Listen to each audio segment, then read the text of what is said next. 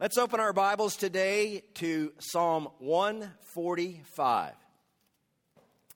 And on this Father's Day, we're going to take a break from this series on Jonah that we've been starting and focus on another Old Testament passage, Psalm 145. And it was written by King David. And what's not evident to the English reading eye, this psalm is written as a pattern, an acrostic, with each stanza, if you will, of the poem of prayer, beginning with a successive letter of the Hebrew alphabet. And this was something that was done throughout the Psalms. In fact, David wrote 5 such Psalms like this. This is the last one of the Psalter that we find in the book. It's kind of like the alphabet game. Remember, if you ever played the alphabet game with your kids, you know, you start with an animal, someone starts with an A, and then they go to a B, and so on. Each letter is meant to do that. And these psalms are meant to instill in us, this particular one is to instill in us the greatness of God, His faithfulness. And this faithfulness is to be passed on to the next generation. Your life, my life, filled with responsibilities. If you're a student, it may be school alone that you're thinking about. Adult work should be a part of your life. And for parents in the throes of childbearing and rearing, it varies from how do we have a great day today to how in the world can I get through this day, just keep my kids safe, fed, and back in bed at a reasonable time. Careers, parenting, friendships all happen. And you and I largely live unaware that life is different than we expected. It drifts across our mind, but it becomes a reality from time to time that we realize my life is not quite what I thought it was going to be. And we live largely unaware that each and every day we are leaving a legacy of some kind to others, to our family, to our friends, even the people that we work with. So I ask you, what would you like to be remembered for? Yes, there's some kind of legacy you're leaving for sure. How do you want to be remembered? If you're a family that does family reunions, there's a humbling reality for all of us. It's unlikely that much detail about your life 50 or 75 years from now is going to be remembered by those that you care about. And to humble us even more, you probably won't be talked about a lot. But the spiritual imprint of your life will remain. A legacy is occurring. Do you want it to be something that has eternal value? Do you want your kids, your family, and your friends to know that something was greater in your life than the positive or negative circumstances that found you? God intends His people, He intends you to leave a legacy, one that is built upon the faithfulness of God, most fully displayed in the gospel of Jesus Christ. So the question begs, how does that happen? How do you do that? Well, because intentionally or unintentionally, it is occurring. How do you purposefully adopt a God-honoring, legacy-leaving lifestyle that will impact the next generation? How do you do that? Well, I believe King David has counsel for us found in this psalm. So with Bible in hand, look with me at Psalm 145. David wrote, I will extol you, my God and King, and bless your name forever and ever. Every day I will bless you and praise your name forever and ever. Great is the Lord, and greatly to be praised, and His greatness is unsearchable. One generation shall commend your works to another and shall declare your mighty acts. On the glorious splendor of your majesty and on your wondrous works, I will meditate. They shall speak of the might of your awesome deeds, and I will declare your greatness. They shall pour forth the fame of your abundant goodness and shall sing aloud of your righteousness. The Lord is gracious and merciful, slow to anger and abounding in steadfast love. The Lord is good to all, and his mercy is over all that he has made. All your work shall give thanks to you, O Lord, and all your saints shall bless you. They shall speak of the glory of your kingdom and tell of your power, to make known to the children of men your mighty deeds and the glorious splendor of your kingdom. Your kingdom is an everlasting kingdom, and your dominion endures throughout all generations. The Lord is faithful in all his words and kind in all his works. The Lord upholds all who are falling and raises up all who are bowed down. The eyes of all look to you, and you give them their food in due season. You open your hand and satisfy the desire of every living thing. The Lord is righteous in all his ways and kind in all his works. The Lord is near to all who call upon him, to all who call upon him in truth. He fulfills the desire of all those who fear him. He also hears their cry and saves them. The Lord preserves all who love him, but all the wicked he will destroy. My mouth will speak the praise of the Lord, and let all flesh bless his holy name forever and ever. This is the word of the Lord.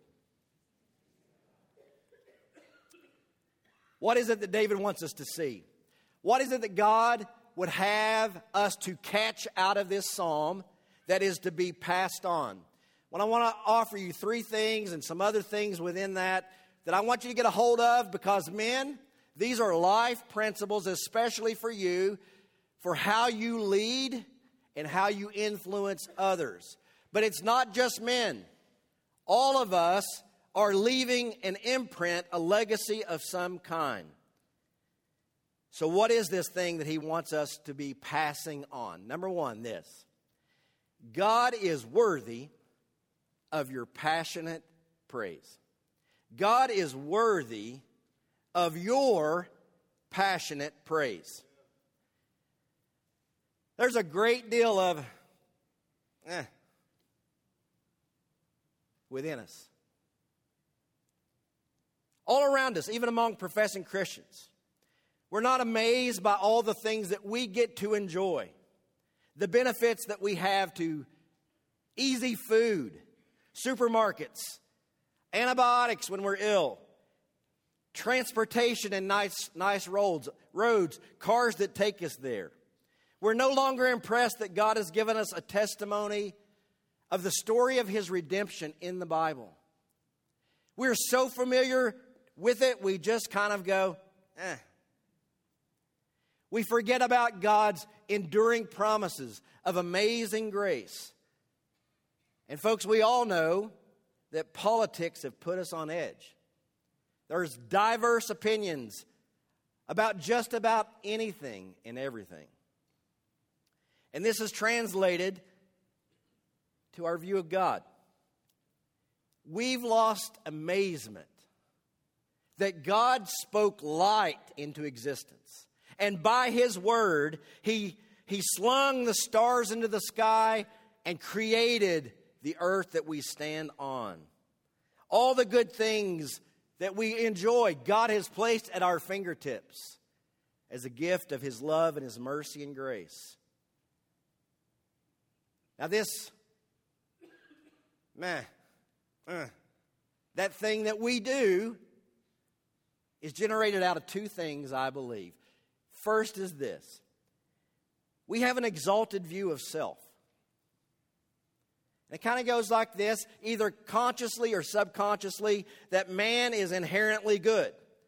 And there's mysteries of the bad choices that we make, probably made because we're misunderstood or victimized in some way, or there's been oppression in our lives. Hollywood's been really helpful with this view. One of my earliest childhood memories is going to the theater, and it's going to date me, to see the cartoon version of 101 Dalmatians. To this day, I can remember that wild-eyed woman that had evil intent to make a coat out of puppies. Death for bodily decoration. And Disney just now released a live version of it called Cruella. And I've not seen it, but I've read some of the reviews. And what I have found out from those reviews is this. Cruella is not evil. She's just misunderstood.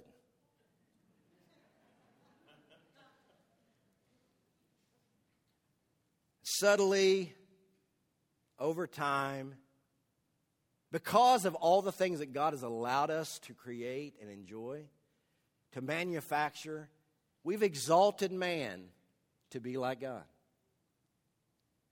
The second reason why happens in us is because we have a diminished view of God.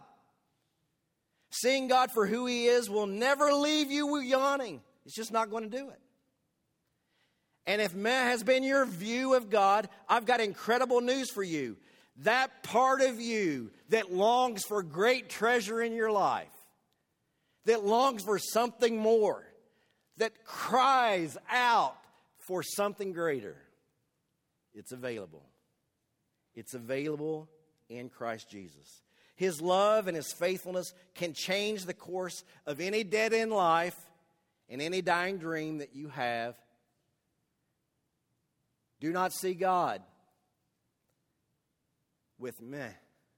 See him for who he is. See him for what David describes as the God who is worthy of your passionate praise. So David does. He brings us a different paradigm. A paradigm different than us. Because we have this exalted view of man and a diminished view of God, this is what we do. We celebrate the trivial and we trivialize the substantial. God wants us to see him accurately so we can glorify him fully. King David brings this paradigm. God is the focus, namely this correct view of God. And here is a life principle. People are going to witness what you embody about how you view God. I will say this again. Whether you realize it or not, the world is watching. But as I had a conversation earlier this week with Pastor Peter, your children are not just watching, they are staring.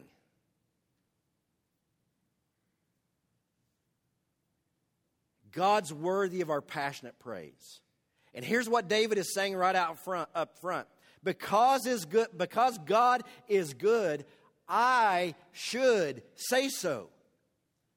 The word he uses in verse 1, I will extol you, is an uncommon word. It's not something we use today. But it's something that we're about to speak lavishly and to speak extravagantly about the goodness of God. He is the focal point of our praise. It means that you and I are to be verbally opening our mouth and glorifying God. Now, to give God glory is something that is difficult for us to get a hold of. To tell of his glory is akin to speak of his beauty.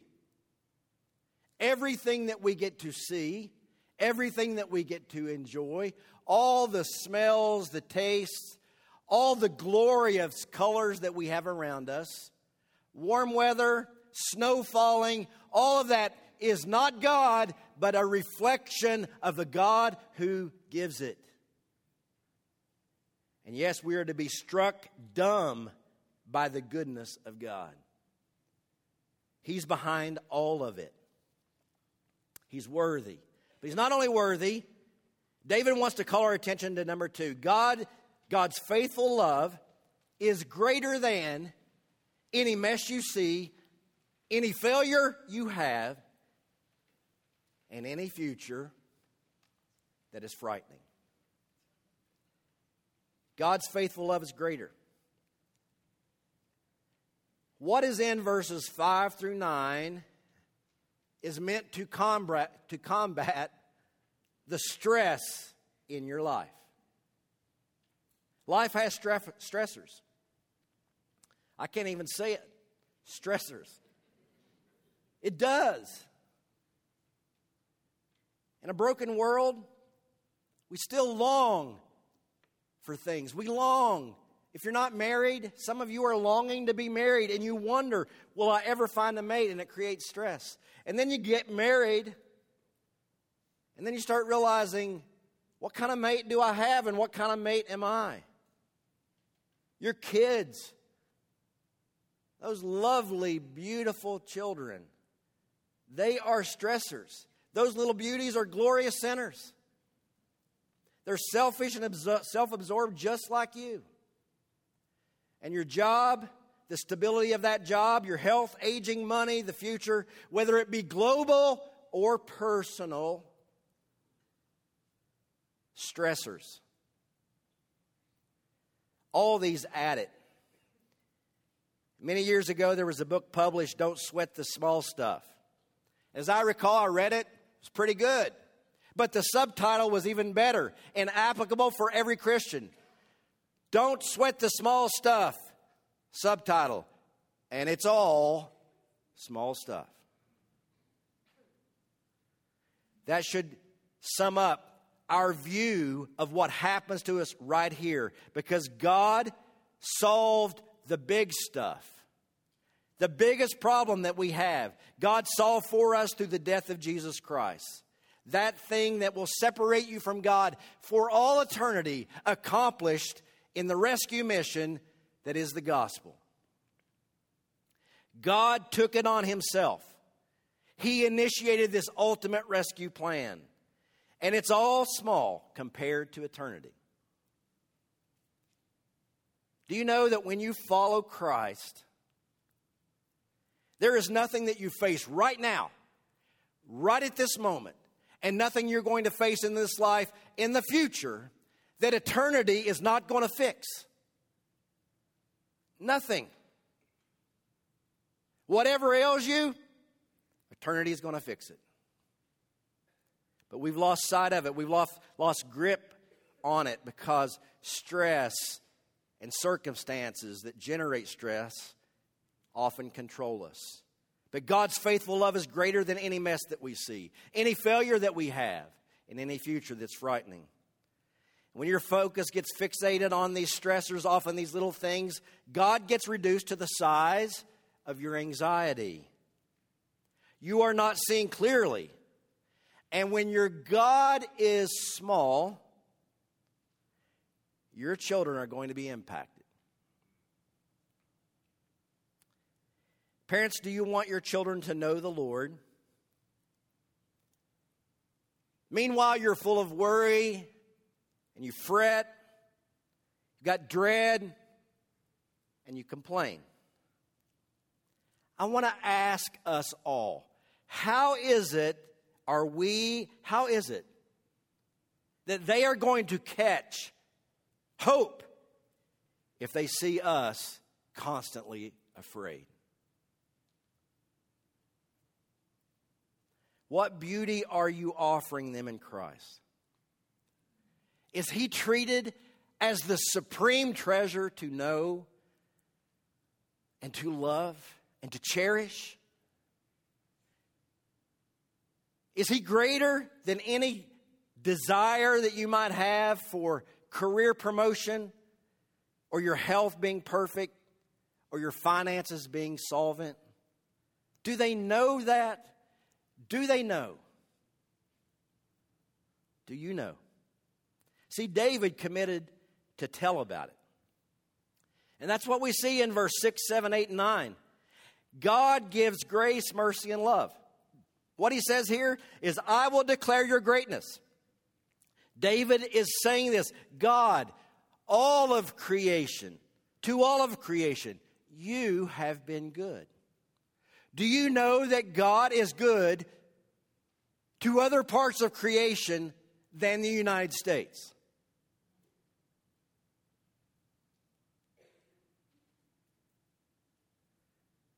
God, you've been good. Verse 7. They shall pour forth the fame of your abundant goodness and shall sing aloud of your righteousness. Abundant goodness. God's not just kind of pitching out little treats. He's good. He's abundantly good.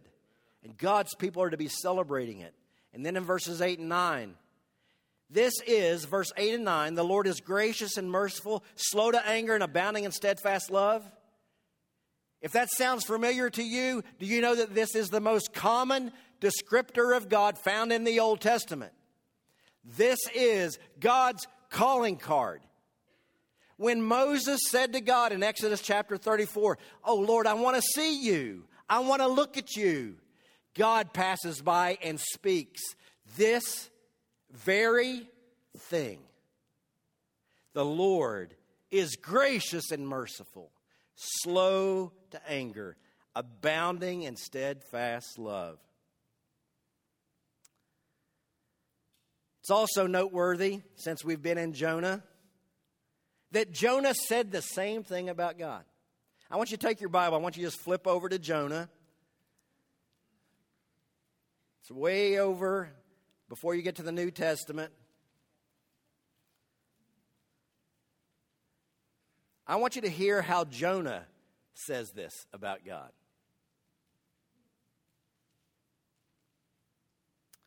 Chapter 4, verse 1. But it displeased Jonah exceedingly, and he was angry. Now, what he's referring to here is that God had mercy on Nineveh. It ticked him off. And Peter talked about last week about why the Ninevites, this group of people, would be people that we'd be tempted to despise. In verse 2, he says, and he prayed to the Lord and said, "O Lord, is this not what I said when I was in my country? That is why I made haste to flee to Tarshish. For I knew that you are a gracious," here it is, "you are a gracious God, merciful, slow to anger, and abounding in steadfast love, and relenting from disaster." So instead of praise, here Jonah is the irony. Jonah is accusing God of being good. Mad. Because he's good to people other than us. Just imagine in your mind for a moment. It won't take long. I'm hoping the Holy Spirit just kind of puts his finger. Just think about someone, some group, some political alignment, some subset of the culture, some color of the race, some group in the world that you just kind of go, "Lord, I hope you get them." God is merciful and gracious to them.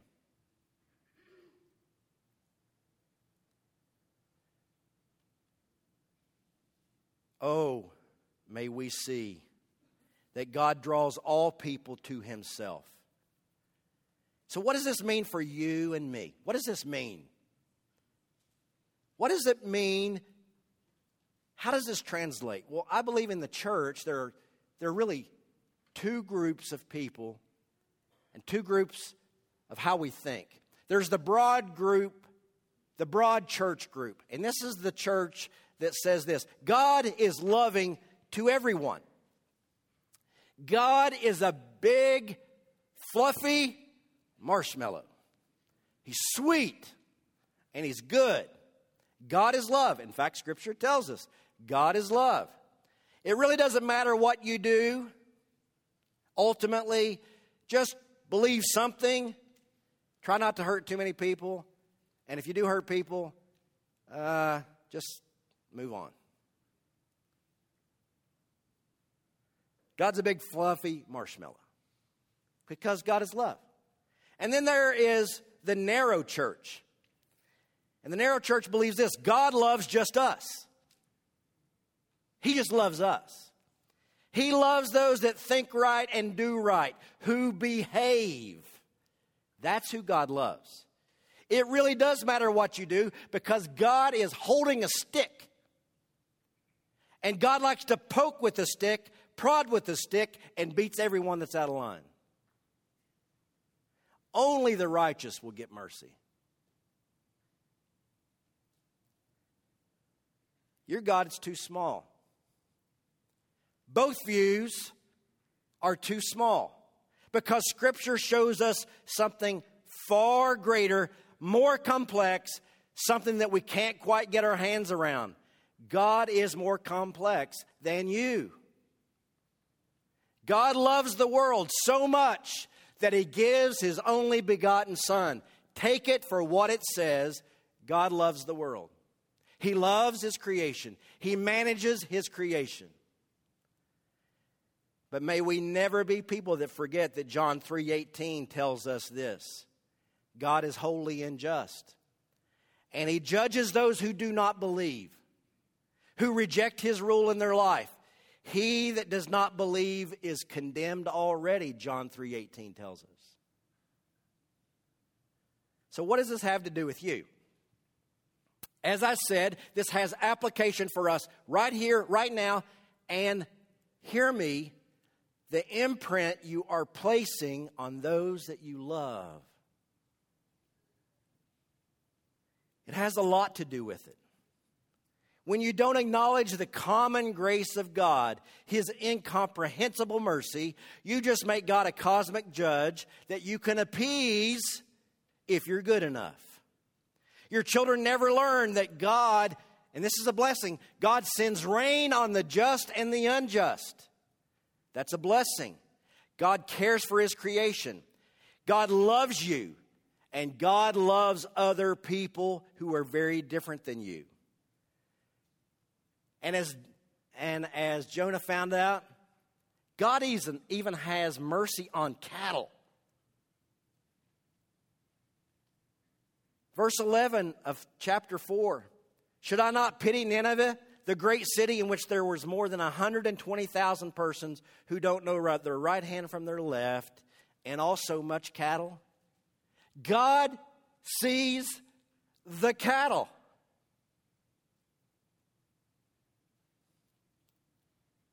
So let's bring it close to home. There's a lot of things that stress you, a lot of things that you're thinking about, interpreting what's going on around you. But do you know that right now there's about 17,000 people groups in the world? 17,000. There are 7,400 unreached people groups among those 17,000. About 42% of the global population live in a region where there's less than 2% evangelical Christian. So for every 100 people that sit in this room typically on Sunday morning has about 400 and 400. That's 8 people out of the 400. Roughly 28% of the global population, 2.1 billion people, have no earthly reason to ever have encountered the name of Jesus apart from the Quran. About 280 million live in a region where there's no evangelical witness, no engagement of any kind. Do you know that God loves the unreached? You're burdened about a lot of things, but Christians, God's burdened about them. That's why we have a choice. We go, we send, or we disobey. What kind of legacy are we leaving to our kids? What do your kids know about God's love for them, about other people? Do they know that the message of the gospel, that the death and resurrection of Christ answers their life's biggest problem? Are you teaching them that God loves them and other sinners as well? Do they know that they are far more important? There are things far more important than how much money you make, where you vacation, where you live, what you drive, and who you know. Certainly more important things than how far you can drive a golf ball or whether you can catch a touchdown pass. We celebrate the trivial, and we trivialize the substantial. Whatever mess we have, Jesus is bigger. Whatever failure we embody, Jesus can forgive. Whatever burden you bear, God is able to carry that burden, to lift that burden, to lift you up. Oh, let us hear Psalm 145, verse 14. The Lord upholds all who are falling and raises up all who are bowed down. This word bowed down is not the humility. It is the weight of life is bending you over. God raises up.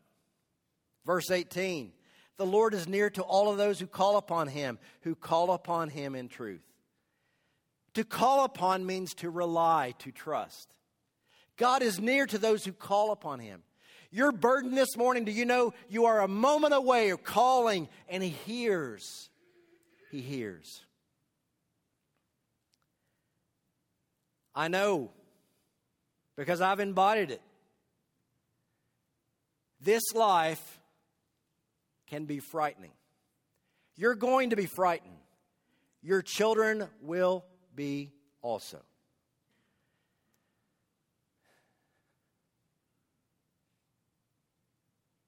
But please hear me. The world and the things that happen in it is not more scary than God is good. He is faithful. And we are to be telling our children about it, about his faithful love. We are to be passing this to the next generation. His faithful love endures forever. And here's what I will do for you. David wanted us to catch this. This lifestyle of God-focused praise and thanksgiving can generate in you a legacy of God-satisfied contentment. When I first heard John Piper say, God is most glorified in us when we are most satisfied in him. Something happened. It struck something in me.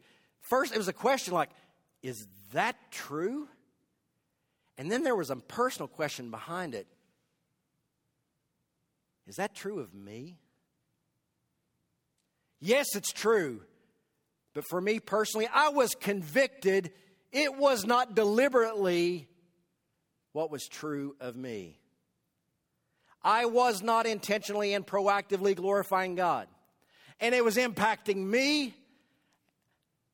And unbeknownst to me, because I'm often asleep at the wheel, it was impacting those that I care about. Because my family is not just watching, and because your family is not just watching, because they are staring, what flows out of you or does not flow from you is caught. More is caught than taught. It is a cliche, but oh, it is so true. King David wanted God's people to grasp. Every day God is to be praised. Every day. His character is praiseworthy. He is great and good. He is generous in mercy. His rule is everlasting. That's what he says in verse 13 and 14. This is what God is. Every day he is to be praised. Praise is not connected to your circumstances. Praise is about God's character. It is the cry of Job. Though he slay me, yet what? I will trust him. Life is bigger than you. And freedom for your soul is to get out of your little world. Every day God is to be praised. And every day God is to be thanked. Thanksgiving gets the focus off you as the source.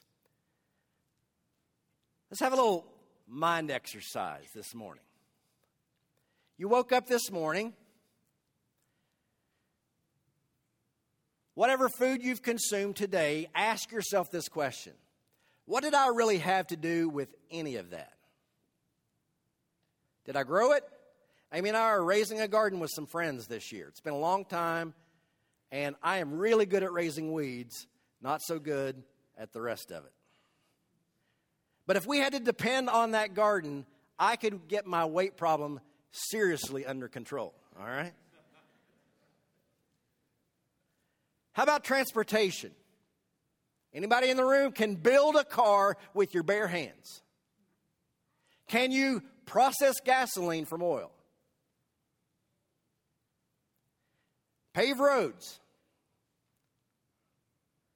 None of those things do we do. God graciously places them in front of us for it to enjoy. When's the last time you thanked God for a smooth road?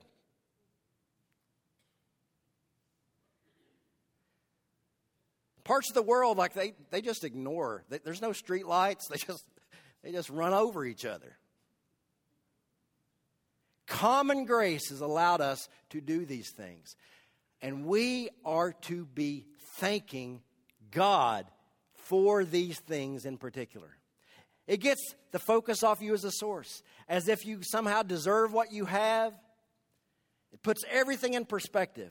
All that is right in our lives, all that the good that comes to us, comes from the good hand of God. Amen. Verse 10, all your works shall give thanks to you. All your works shall give thanks to you.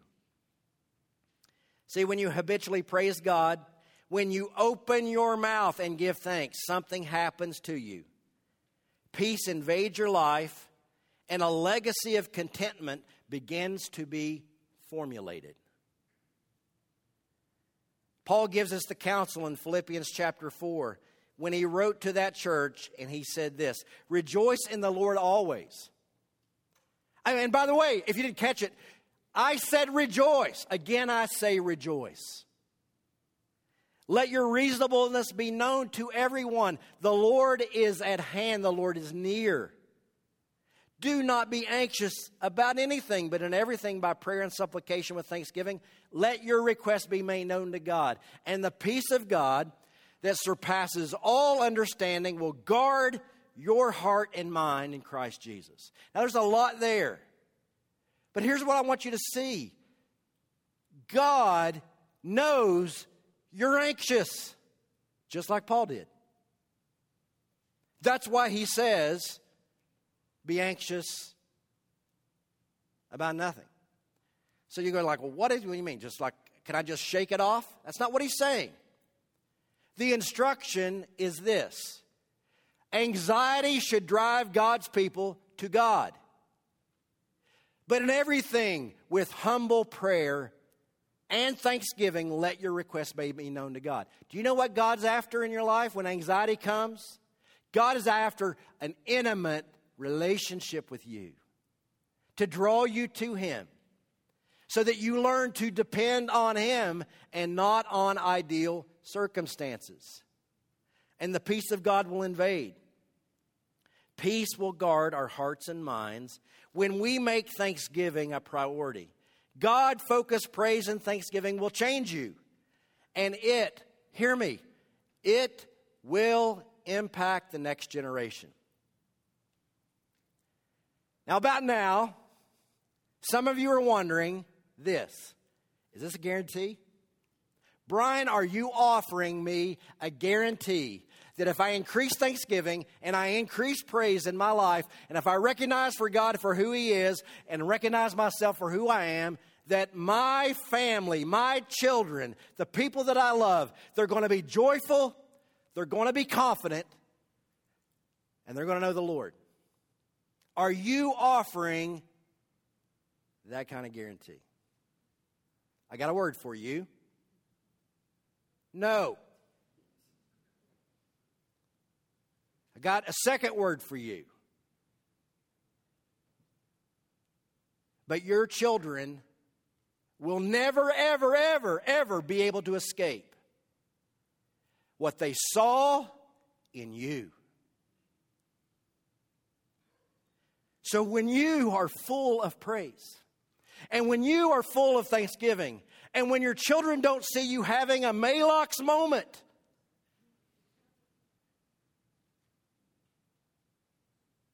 they're going to be impressed that mom, dad, friend, they had hope in someone greater than the moment.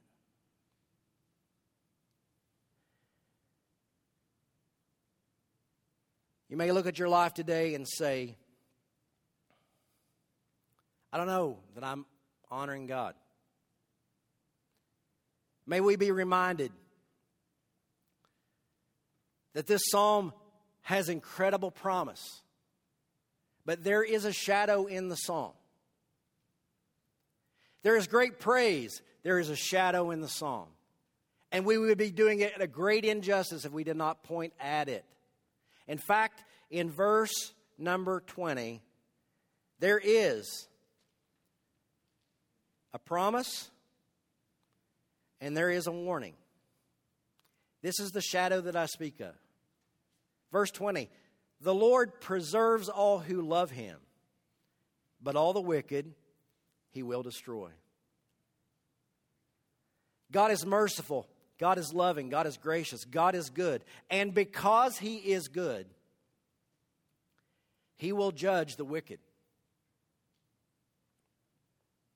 If you choose to live your life in unbelief, if you choose to ignore the legacy that you live, as if it does not matter what you do and to whom you do it, and you think that God simply ignores your indifference and lack of trust in his Son, the only hope for humanity, you are wrong. Sometimes we just need to be wrong. If you believe it does not matter, Scripture says you are wrong. God will judge the wicked. And you may look at your life today and say, what I reference to you, just like, all right, Brian, I don't know how well I'm doing here. I've not been honoring God. I've given my family a weak picture of God's goodness. I've been asleep at the wheel. I'm a selfish person. I'm self-absorbed. Do you know that you're not unique? You are surrounded in this room with others who have done similar things. And those same people that are around you have found hope. And that hope has a name. It is a person. His name is Jesus. God set forth to rescue you from you. To rescue us from indifference or downright rebellion. Your sin was judged at the cross. And Jesus bore in his body your personal failure. So men, I want you to hear me especially this morning. As individuals that God has ordained to lead and to serve well, I believe that God is calling men to repent. God is calling you to a new direction. He's not just calling you away from something. He's calling you to something. So right here today, your heart can kneel down. Confess your unbelief. Confess the lack of praise in your life, male or female. Confess placing your kingdom before God's. Ask God to grant you a change of your mind. Ask God to grant you repentance. Kneel down, but don't stay there. Stand up and get after it. Kneel down, stand up. Stand up. And understand that the good God we see in Scripture raises up those who are bowed down. He raises you up. Today he will raise you to new life. And if you are a believer, he will strengthen you to live differently. He will redeem your past. He will give grace for your future. And all of us in this room, any of you, you can know him as Father and friend. Today we celebrate Father's Day. Oh, may you be introduced to the good Father. He is waiting for you. He is slow to anger, abounding in steadfast love and mercy. And he offers to you to be amazed at the greatness of the treasure of his knowledge and to draw you to himself. By the grace of God, may he grant that we know it and we embrace it. Let's pray.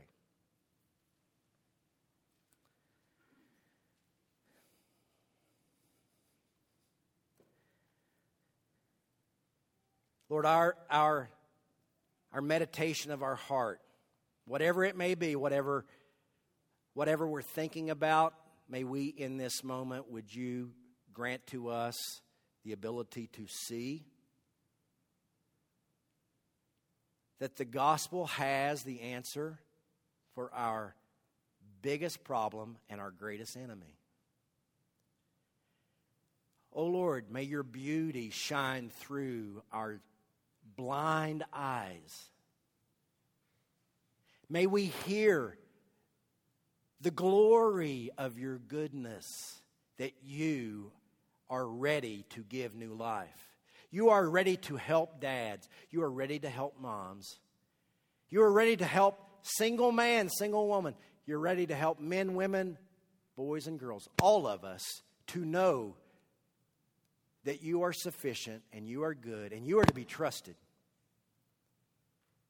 Lord, draw us to you. In Jesus' name, amen.